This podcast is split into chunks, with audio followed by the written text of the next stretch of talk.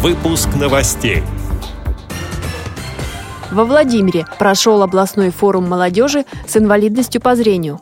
В Брянской области завершились мероприятия, посвященные очередной годовщине Великой Победы. Участницы Астраханского клуба рукоделия победили в конкурсе мастеров. Чебоксарские активисты приняли участие в первых соревнованиях по настольному теннису. Далее об этом подробнее в студии Анастасия Худякова. Здравствуйте! Здравствуйте!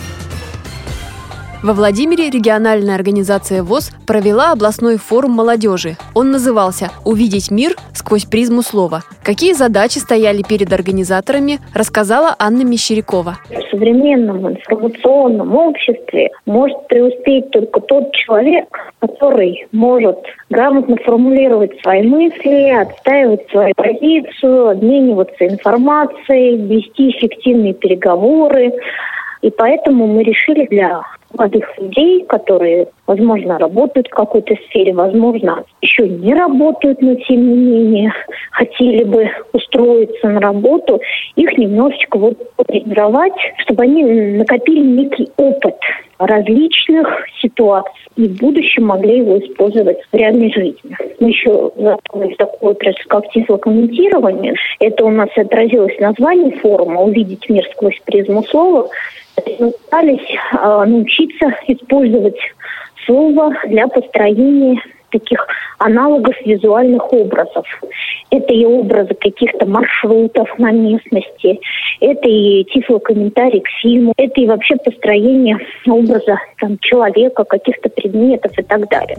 Организаторы подготовили уроки ораторского мастерства, социально-психологические тренинги, интерактивные игры, квесты и многое другое – Участники попробовали силы в создании и развитии собственного предприятия, преодолевали трудности и решали различные конфликтные ситуации, возникающие при этом.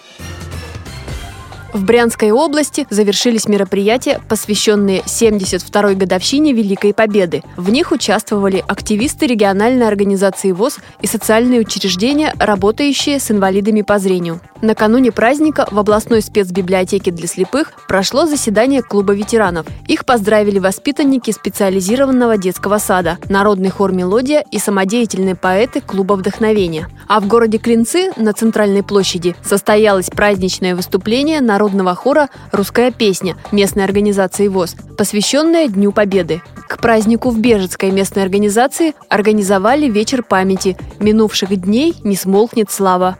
Собравшиеся поздравили ветеранов войны, тружеников тыла, малолетних узников и детей войны, вручили им цветы и памятные сувениры. На вечере звучали поэтические строки и песни о мужестве и стойкости, о подвиге и победе. Участники совершили импровизированный поход по дорогам войны.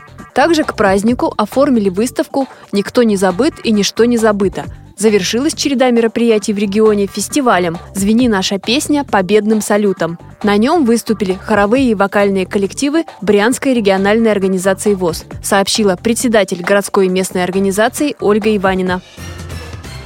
В Астрахани подвели итоги регионального этапа международного конкурса фестиваля декоративно-прикладного творчества на самое красивое оформление пасхального яйца. В нем приняли участие 150 человек. Работы на конкурс были выполнены в различных техниках – выжигание, бисероплетение, макраме, лоскутная техника.